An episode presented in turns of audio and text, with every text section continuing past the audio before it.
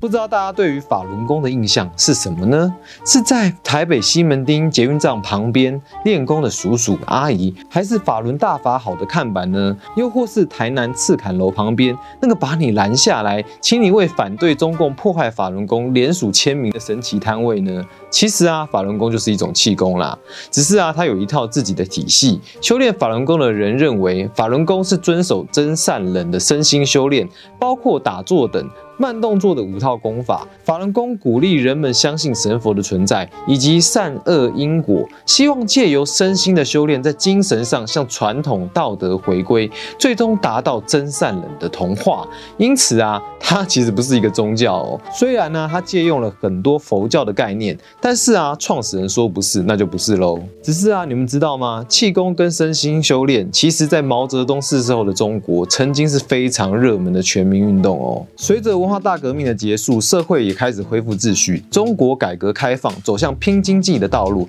然而啊，过去那一段否定传统信仰、一昧崇拜毛主席的年代，人们的内心深处啊，其实是失去中心思想跟依靠的。因此啊，人们为了寻求慰藉，就开始去关注气功、特异功能、智力开发等等的东西哦。一九八三年，中国科学院院士钱学森首创人体科学的概念，并提出人体科学是研究人体的功。能以及保护人体，进一步发展发挥人体潜能的科学。因此啊，特异功能、气功、中医都属于人体科学的一部分。当时的总书记胡耀邦指示中宣部，对特异功能不宣传、不争论、不批评，并且允许人体科学的学术交流。人体科学因此得到官方支持，尤其是气功，根本是人人都在练啊，掀起了一股气功热。相关的新闻层出不穷，包括练气功可以减肥，练气功可以隔。柱推人练气功可以治糖尿病、肺癌、白内障，就连半身瘫痪啊都可以恢复等等，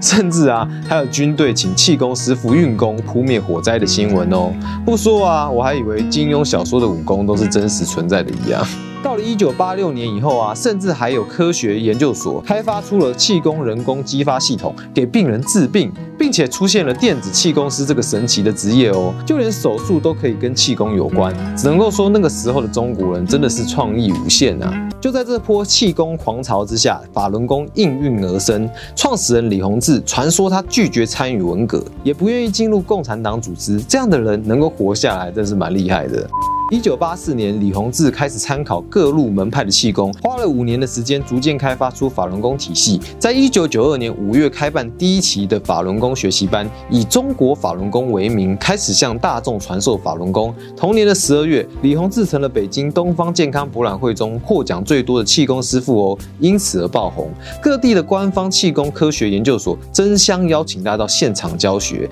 甚至还被中国驻法大使馆邀请去法国推广法轮功。功当时的法轮功啊，可说是媒体宠儿啊。中共官方也大力支持推广，连公安大学都邀请李洪志去讲气功。中国的各阶层，包括医生、农民、工人、军人、中共党员，都修炼法轮功，可说是一股法轮功浪潮啊。但也因为法轮功的快速发展，中国国家主席江泽民开始起了戒心：如果法轮功真的变成了新兴宗教，那不就打脸了我们是个无神论国家的设定吗？而且全国现在几乎是人人都。喜欢这么庞大的组织被拿来颠覆政府的话怎么办呢？因此啊，在一九九零年代后期，中共当局开始试图控制气功的影响力，对国内的各种气功团体制定更加严格的规定，并且要求法轮功向政府注册。但李洪志表示拒绝。之后啊，政府强制所有的气功分会必须建立中国共产党党支部，但李洪志再次表示拒绝。法轮功与官方的冲突开始浮上台面，法轮功也在一九九六年退出中国气功协会。从此之后，法轮功就受到国安机构越来越多的批评跟监控。面对这样的情况啊，可能李洪志自己也感到不妙了，因此啊，开始前往海外推广法轮功，并在一九九八年拿到美国绿卡，从此啊就定居美国了。一九九九年四月，中国科学院院士何作修发表：“我不赞成青少年练气功，认为气功是对青少年有害的迷信，不如多多锻炼身体。”特别针对法轮功啊，导致四月二十二日，约五千名法轮功学员到天津的青少年博览杂志社前面进行抗议。这样大规模的集会啊，惊动了中共的敏感神经，防暴警察驱赶、殴打学员，四十五人被逮捕。其他天津法轮功学员要求释放被带走的法轮功学员，但天津政府却要他们去北京找。中国公安部反映，因此就爆发六四事件以后中国最大的集会运动“四二五上访”。四月二十五日早晨，超过一万名法轮功学员聚集在北京的国家信访局跟中南海附近，要求结束中国公安对法轮功学员正在增强的骚扰，并释放被捕的学员，进行了持续十六个小时的请愿。时任国务院总理朱镕基看到了这个情况啊，决定会见五位法轮功代表，并下令释放被捕的四十多名学员，并且答应不把法轮功视作反政府组织。达成协议以后，法轮功全员就此解散回家去了。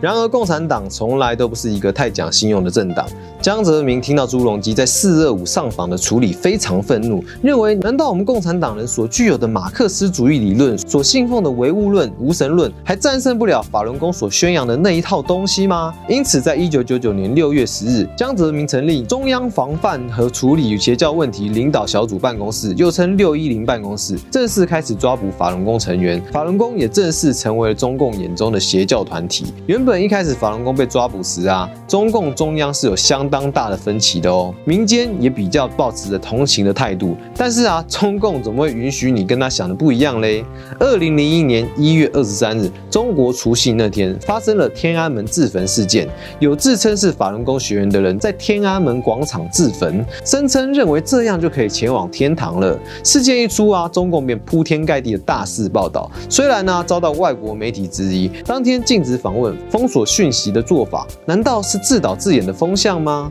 法轮功也提出了许多疑点啊，认为那是中共所伪造的事件，但为时已晚啊。各种法轮功的真假负面消息，这时候已经铺天盖地了。什么有人修炼法轮功花了大钱买教材，抛家弃子只为练功，甚至爸爸生病认为练功就好，结果死掉的传闻，充斥在中国的新闻网络之中。老实说啊，法轮功作为一个好几千人的团体，多少有一些比较激进的人，比如认为练气功就可以不用看医生的脱序行为。但这不能否定，大多数修炼法轮功的人，其实只是秉持着真善忍的精神。在进行修炼的，他们跟我们其实没有不一样。而本来就对部分法轮功狂热者行为不满的人，他们的行径也陆续被揭发，民众就此对法轮功的敌意上升，开始认为法轮功是一个狂热的宗教团体。法轮功就此在中国内部成为邪教的代名词，也使法轮功转而走向反共之路。只能说，墙内的世界风向说转就转呐，谁都不能违背党的意志。在被抵制之前呢，当时中国有七千万人在修炼法轮功，可以说是当时中国最大的民间团体之一哦。随着法轮功被禁止，许多人被公安抓捕。曾经积极效忠党的法轮功，只好转往海外躲藏，走向反共之路。两千年，法轮功学员创办《大纪元时报》，主张维护人权、普世价值，揭露中国共产党政权，极力隐瞒了新闻真相。许多关于反共与批评共产党的言论，都是借由《大纪元时报》发生的。二零零一年，新唐人电视台成为海外华人重要的传播媒体，也是少数可以发表反共言论的中文媒体哦。二零零四年，大纪元时报出版的《九评共产党》，上到批评中共的世界观跟中共的历史恶行，下到法轮功学员遭到抓捕以后被拔除器官、虐待甚至死亡的报道，成为法轮功控告中国违反人权的重要宣传品，并开始发起退出中国共产党的运动。而新唐人电视台也是站在反共的立场报道新闻。成为如自由亚洲电台等等少数在海外监督中国共产党为异议人士发声的平台哦。虽然还是带有法轮功自身的观点跟立场，却也为华人的反共运动提供传播跟推广的角色，并揭露中国共产党、中华民族伟大复兴中的阴暗面。法轮功的快速扩张跟当时的国家政策有相当大的关系哦。党觉得你好，就把你捧上天；等你太大了，就把你消灭掉。这种养套杀的做法啊，大概就跟反右运动前，请你大名大放；反右运动时，再扣你不听党的领导的帽子，就算你没罪，也要硬说你是有罪的，再把你批斗到死，大概也是同样的逻辑吧。共产党正常发挥。而法轮功的迫害并没有成为历史哦，不然怎会到现在还有人站在各国的街头，试图让全世界听到他们被迫害的声音呢？在今年中国七一大典之前，中国各地传出好几起警察绑架法轮功学员的消息，甚至有人被迫害致死。